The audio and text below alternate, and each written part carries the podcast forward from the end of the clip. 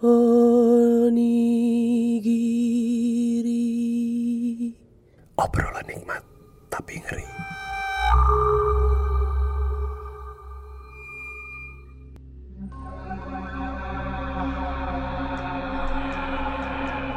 Halo, nama gue T, umur gue 26 tahun. Sekarang gue bekerja di salah satu digital agency media di Jakarta. Dulu gue punya banyak banget cerita serem. Begini ceritanya. Ini masih di tahun yang sama. Gue masih sebagai anak baru dan orang baru di tempat itu. Setelah peristiwa itu, gue jadi agak mengurungkan niat atau mencoba hal-hal aneh soalnya gue biasanya suka nantangin gue suka penasaran gue suka nyamperin setelah hal itu kayaknya ah udah deh kurang baru nih di sini nih. Ini tempat mereka nih. Gue nggak boleh kayak gitu. Karena di mana pun pasti ada penunggunya dan mereka pasti jauh lebih lama di situ daripada daripada gue dan tadi masih di tahun yang sama. Waktu itu namanya juga anak asrama ya. Kita suka banget ngedengerin radio. Ada radio yang suka ngasih siaran-siaran horor setiap malam Jumat. Nah karena emang gue suka banget adrenalin seperti itu. Jadi gue pasang cerita itu di kamar gue jadi semua teman-teman gue datang dari dari jadi satu lantai itu isinya satu angkatan datang semua kamar gue tiap malam Jumat. Kita ngedengerin itu rame-rame. Ada yang takut ada yang nggak percaya ada yang biasa aja ada yang main HP tapi ya udahlah. Tapi juga banyak yang nikmatin terus malam itu ada temen gue yang takut banget karena cerita ya, ya dari radio tadi. Terus setelah teman-teman gue yang lain kembali ke kamarnya masing-masing mereka istirahat teman gue itu masih takut. Jadi dia memutuskan gue nginep aja ya di kamar lu bro. Oh ya udah sini aja nginep nggak apa-apa. Kebiasaan anak asrama kalau nginep pasti narik kasur dari kamarnya karena kasurnya terbatas kan. Nah malam itu gue tahu teman gue penakut tapi gue ngerasa gue tuh pengen banget ceritain apa yang ke- pernah gue lihat kemarin ke teman-teman kamar gue plus teman gue yang nginep itu. Akhirnya gue memutuskan ah gue ceritain aja deh. Daripada gue pendem sendiri kan.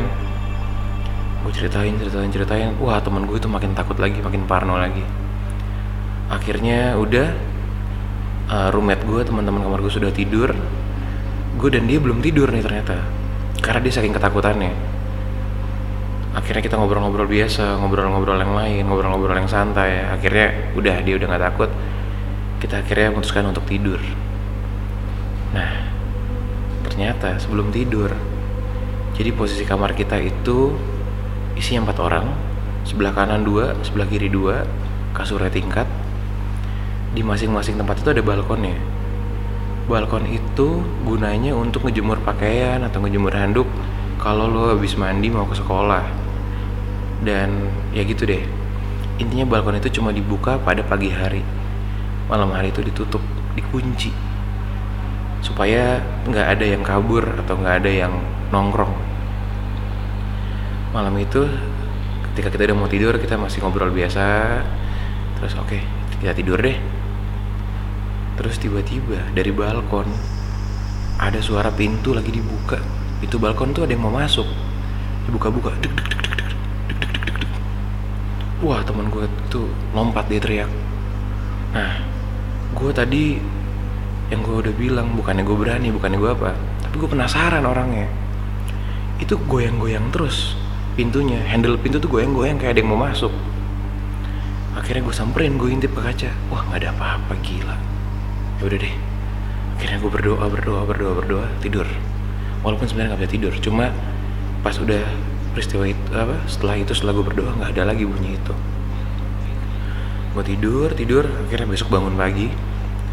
Udah teman gue kembali kamarnya kita siap-siap sekolah sholat subuh siap-siap sekolah.